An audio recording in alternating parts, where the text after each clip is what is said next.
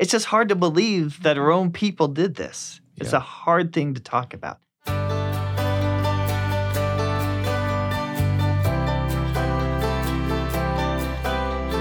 Welcome to the Saints Podcast. I'm Ben Godfrey. And I'm Shaylin Back. Thank you for joining us today. We will be discussing Chapter 18 of Saints Volume 2 Too Late, Too Late. Today, we're grateful to have with us Matt Grow, who is the managing director of the Church History Department. Welcome, Matt. Thanks for having me. Today, we're going to be discussing kind of a difficult one, Matt. And so we brought in the big guns. We're going to have you talk to us about it and help us try to understand.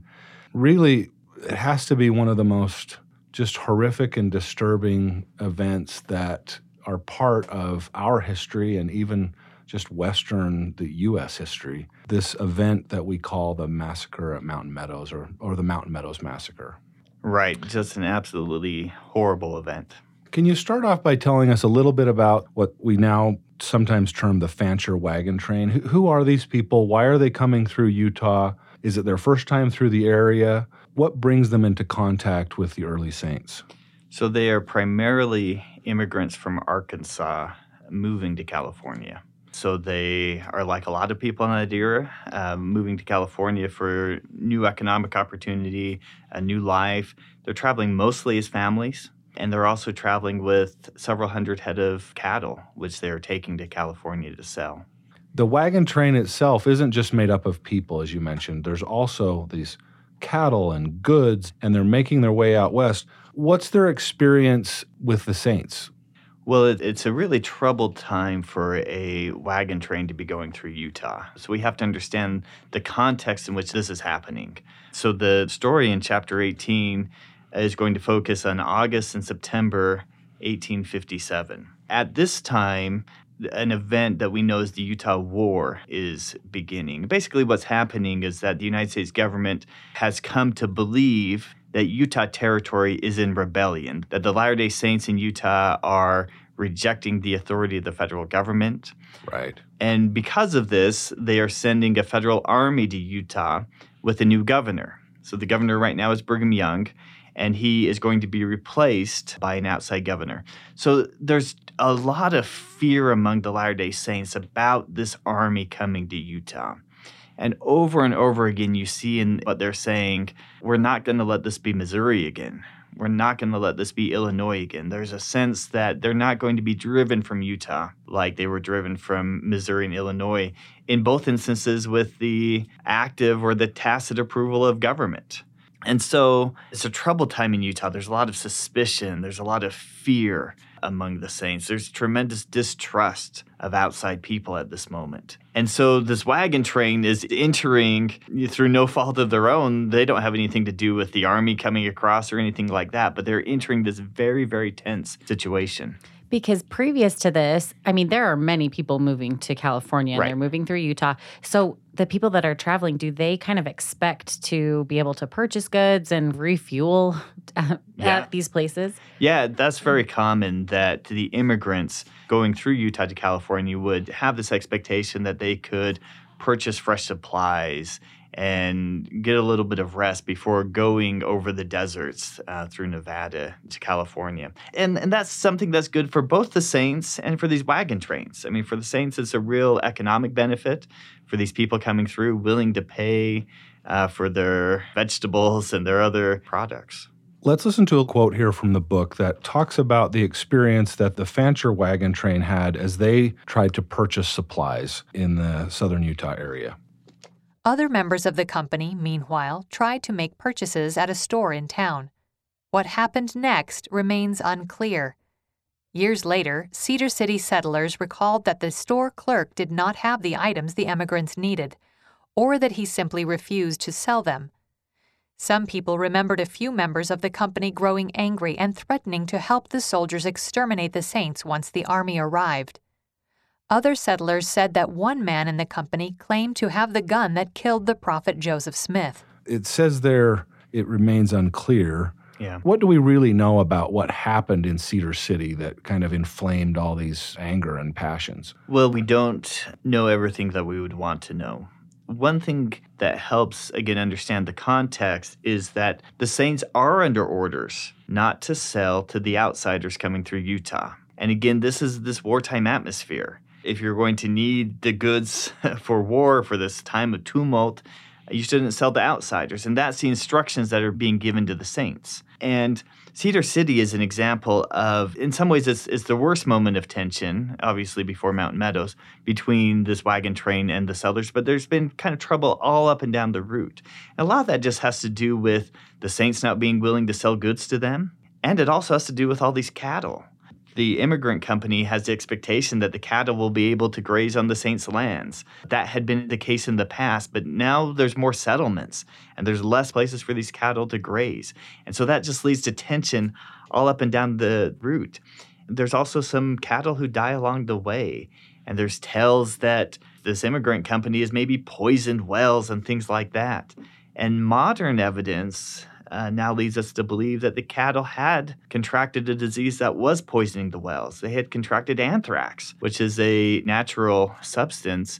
And this was a problem uh, for cattle along the route at this time. And so it's this tragic kind of misunderstanding that cattle are dying and the wells are being poisoned, but certainly no one is doing this maliciously. So, to the specific question about what do we know about Cedar City, we know that there's tremendous tension. We know things are set on both sides. Exactly what is really difficult to determine because most of what we have comes from much later evidence.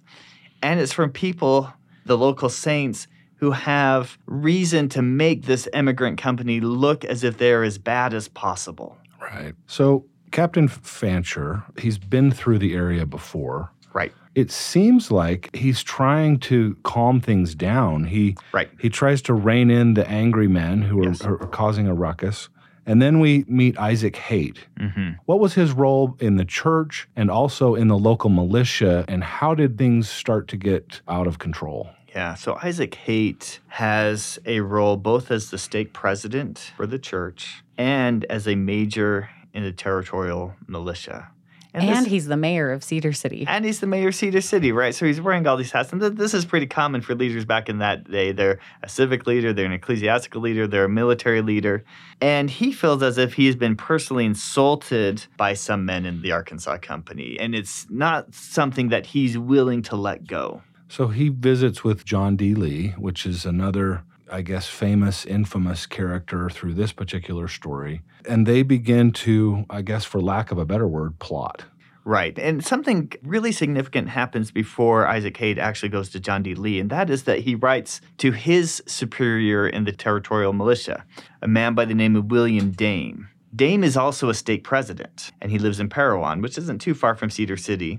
And Haight writes to Dame and says, We've got a problem with these immigrants. They've insulted us, they've caused trouble in the town. And William Dame meets with the local church and town leaders, and they write back to Isaac and they say, Do not notice their threats. Words are but wind, they injure no one. Right? So he's saying, Let it go. Let it go, Isaac Haight.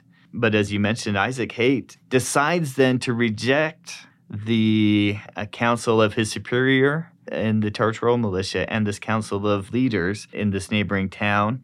And so he begins to plot with John D. Lee for how he can get some revenge on these immigrants. And we learn about John D. Lee that he has a great relationship with the local Paiutes. He taught them to farm. And right. so is this something that Isaac Haight sees as an advantage? Like, is that one of the reasons he goes to John D. Lee? Oh, absolutely. So the idea is that they will use the local Paiutes to give a scare to this Arkansas company, maybe kill some of the men, but they will allow the Paiutes to do their dirty work. And what happens with that? Because I think that's that's a tragic part of this story is that yeah. the Indians are essentially scapegoated. Yeah. Matt, maybe you can just help us understand the chronology of what's happening here. When is the first attack? How do things develop at Mountain Meadows? Right. So the first attack happens on the morning of September 7th and John D. Lee and the Paiutes attack the immigrant wagons. And Isaac Haight's idea was that the attack would happen as the immigrants were leaving Mountain Meadows. They would enter a canyon, and that would be the moment of attack. But John D. Lee and these local Paiutes attack while they're still at Mountain Meadows. So, what happens then is that some men in the company are killed, seven are killed, another 16 wounded, and the immigrants circle their wagons, fight back, and a siege begins at Mountain Meadows then on the morning of September 7th. Is there a point here where the immigrants kind of realize or catch the saints, the white settlers, that they know they're involved? Yeah, so what happens that is that after this initial attack on the company with John D. Lee and the Paiutes, armed Latter day Saints tried to track down two men, two of these immigrants who had left the camp searching for lost cattle. And they thought, these two men can't be allowed to escape. They'll spread the word about what's going on. And the two men are found, and uh, one of them is shot, but the other escapes. And he's able to return to the camp at Mountain Meadows. So this is a really crucial moment because now the Baker Fancher party know that white men are involved. This is not just Paiutes. These are the Latter day Saints who were attacking their camp. Right. This fake alibi that John D. Lee has kind of tried to cook up, it's not going to work out. Right. And now the huge fear is what happens once this wagon company gets to California? Will they bring an army now from California and now that they have proof that the Saints are attacking wagon companies? What are the larger ramifications of this initial attack that's now gone horribly wrong in lots of ways? And so, how do people find out about the attack and what happens next? So, next is that the Saints have this decision to make. What are they going to do with these men, women, and children who are under siege at Mountain Meadow? Are they going to allow them to go out to California? Are they going to help them, knowing that there's people who are wounded in the camp? Or are they going to do what ultimately happens? Are they going to actually attack them more? And there's a council meeting held with Isaac Haight and William Dame and other leaders. And the feeling of the council is again, nothing should be done to this wagon company. If anything, we should help the company. But after the council meeting, Isaac Haight pulls William Dame aside and he lets William Dame know that the Baker Fancher party knows that Latter day Saints were involved in the attack. And it's at that moment that William Dame decided to authorize an attack. At the same time, another thing that's happening is that before this fateful decision is made, an express rider is sent north to Salt Lake City. Right. This is an important part of the story. I hope you can help us understand because the narrative among those that are often critical or dissenters kind of views is that Brigham Young must have known, or even they may say Brigham Young had to have orchestrated this. There's just no way these people could have done this without his knowledge or direction. What do we really know about this? When did Brigham know? Yeah. What did he say? Yeah. What was his involvement in this terrible tragedy? Yeah, we, we have to understand how primitive communications are Mm-hmm. at this period of time. There's no telegraph, there's no railroad, there's no system to get the information quickly to Brigham Young. The quickest way is you send an express rider, which basically is a guy who you tell to stop as little as possible, sleep as little as possible until he can get from Cedar City to Salt Lake City. And it still takes three days? Still takes three days Oh, wow. right? And he's basically riding around the clock. This is a real distance. There's another element to your question, and that is sometimes there's a real misperception about Brigham Young. And this was a perception that existed in the 1800s, and that was that Brigham Young controlled everything in Utah. Right? No one did anything but by Brigham's authorization. Right. The Saints just obeyed Brigham all the time. I think Brigham sometimes wishes that that were the case, right? but Brigham knew that that you just didn't control people, right? That you had to work with them and you had to lead them with persuasion and all these sorts of things. He didn't just dictate and things happened. When the express rider gets to Salt Lake, the, the rider's been about 250 miles in those three days. So Brigham tells him to go get some sleep and asks him if he's going to be able to take a message back to Cedar City. The writer says he can. Brigham writes this In regard to immigration trains passing through our settlements, we must not interfere with them. And then he says, You must not meddle with them. The Indians we expect will do as they please, but you should try and preserve good feelings with them. Then again, he says, Let them go in peace. So the, the instructions from Brigham Young are really, really clear. And there have been conspiracy theories over time that, well, this letter is just a ruse, right? This is not really what's happening. But if you look at all the evidence about the letter and how things worked and the reaction once the letter gets to Cedar City, this was Brigham Young's instruction. It was not his instruction to order the massacre. And the timing, if you just look at the timing that Yeah. it would take for him to even understand the situation, get back to them, you know, Yeah. it's it's Yeah, incredible. Well, and you mentioned, you know, that people have this thought that Brigham Young controlled everything, but Brigham Young had organized these council systems. And so we're hearing about these councils that are happening and the decisions that are being made in the councils. So how did that play into this? Well, it is a real pattern that you see here that the councils, the local councils, had the right impulses. Let them go in peace, help them, right? There's wounded among them. Our obligation as Christians is to help. It was, though, the men in some leadership positions, like Isaac Haight, William Dame, who then choose to reject the decision of their councils. Sometimes we're asked, what can we learn from Mount Meadows? And I think that's one of the real messages. their safety in councils. There's wisdom in councils. There's inspiration in councils. And that for a leader to just reject the voice of the council, it's a perilous thing. Matt, sometimes I've heard people say, I've heard the story of Haun's Mill so many times in a church setting, Yeah. but I've never heard the story of Mountain Meadows. I had to read that somewhere else. And certainly, I don't find that in a lot of Sunday school manuals. There's been lots of ensign articles and wonderful things the church has written, but what do you say to someone who, after reading this chapter, is just kind of looking and saying, man, this is just terrible. Why have I never heard about this before? I would say it is terrible. It's it's a real tragedy and it's it's difficult for a people like we are as Latter-day Saints. It's difficult to talk about the most tragic things in our history, right? Especially when our own spiritual ancestors were the perpetrators, right? It's easy for us to tell stories where we are the ones being persecuted. Right. it's just it's a really hard thing to say these were latter day saints. So i had my son who is now 13 read these chapters. And he said "Now, wait a minute. Was it the saints who were doing the killing? Well yeah let's talk about this. And so it's just hard to believe that our own people did this it's Yeah. a hard thing to talk about and for a long time in the church there was just such a sense of shame about what happened at Mountain Meadows, right? Of course, there's there's still shame, but the shame at that point created a culture where it was just difficult to talk about it. For decades after in southern Utah, there was kind of a culture of silence around what happened at Mountain Meadows. To your original question, what would you say to someone who hasn't heard these things before? I would say they're they're just so tragic, and we can hopefully learn things as a people. We learn things from really hard stories. We learn from this the importance of councils. We learn from this the importance of being a peacemaker. We learn from this the importance of saying, like, words are wind, right? We can let offenses go without following them to the nth degree.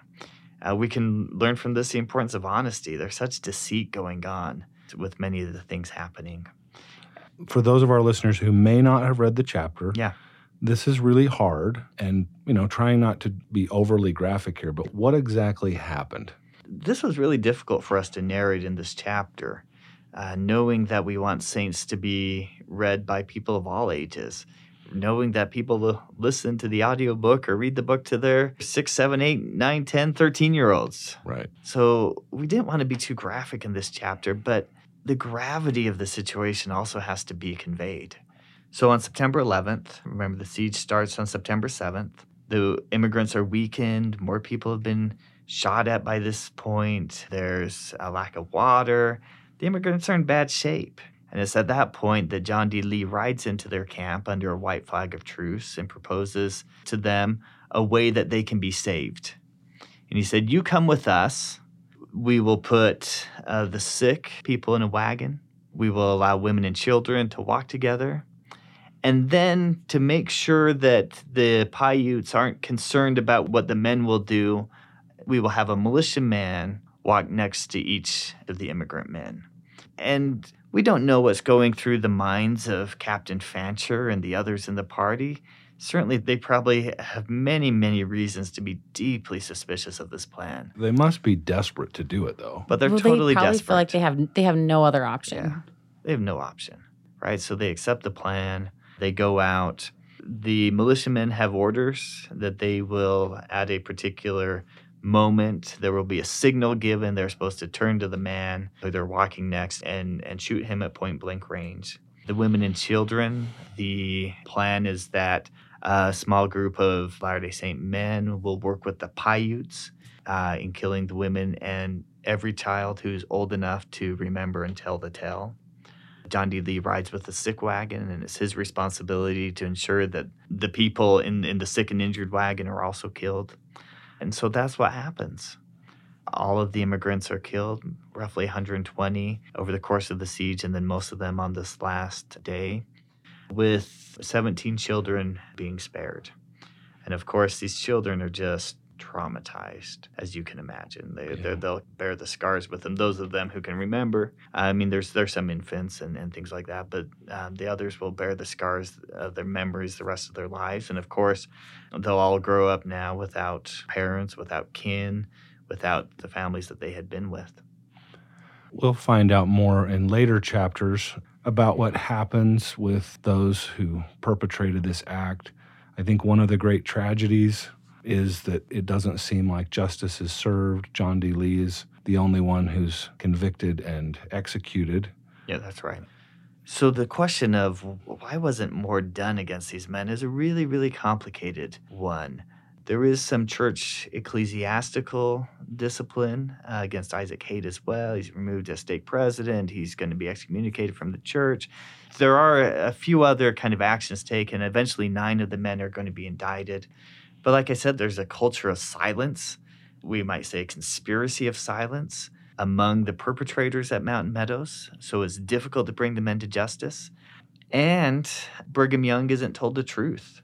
It takes quite a while for even the Saints leadership in Salt Lake City to truly understand what's happened. Because when John D. Lee comes north to tell Brigham Young what's happened, his story is that the immigrants angered the Paiutes, they, you know, they poisoned wells, all of these kinds of things, and that the Paiutes attacked them, and and it was just an Indian action.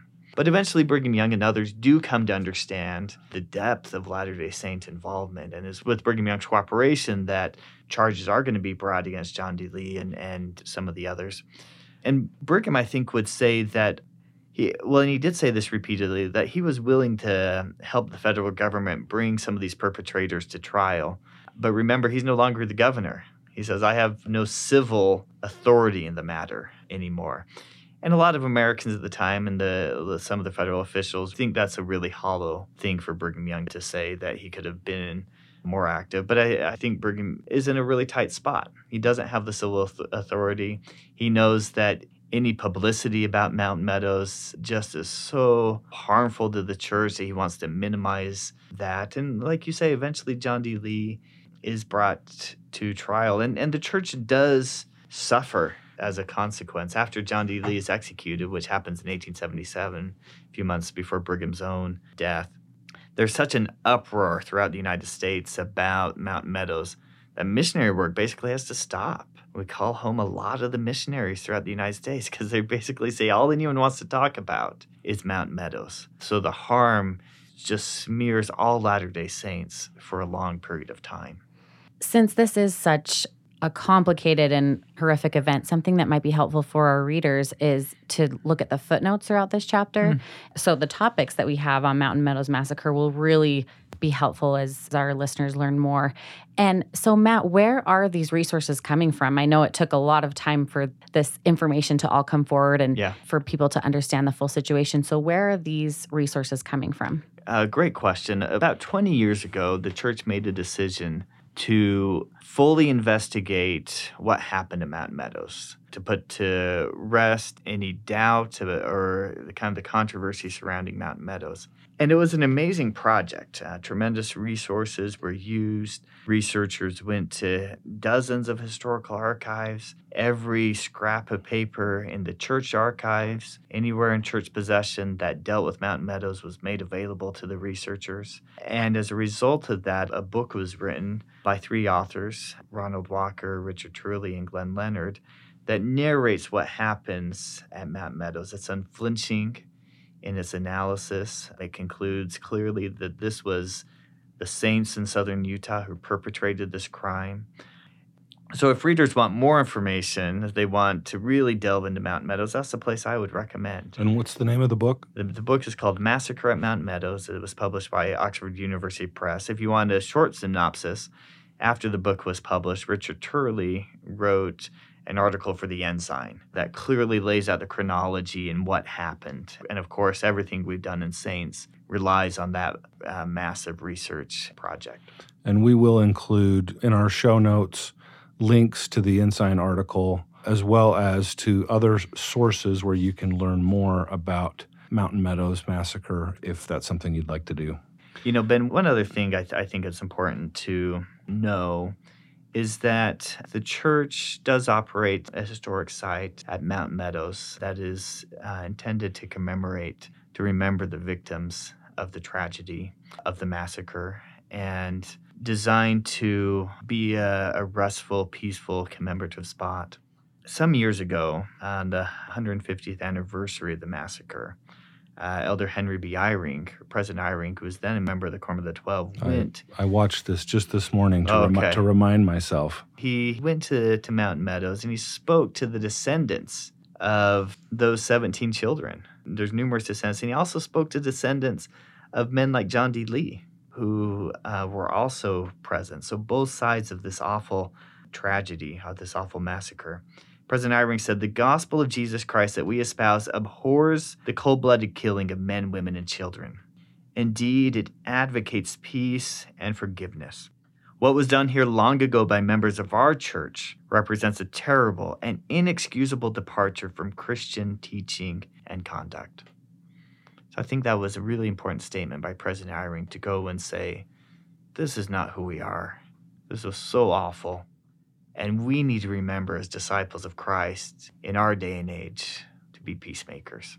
I'm so glad you shared that with us. And I would invite our listeners, if you are in the Intermountain region and you're passing between St. George and Salt Lake City, whether you have a young family or just you by yourself, take time sometime to stop by the historic site that is maintained there and contemplate a little about this very difficult chapter in our history, paying respect to those whose lives were taken and hopefully remembering the words of President Eyring that we will never, never again have this kind of thing happen to us as a church, that we would stick to the ideals of the gospel.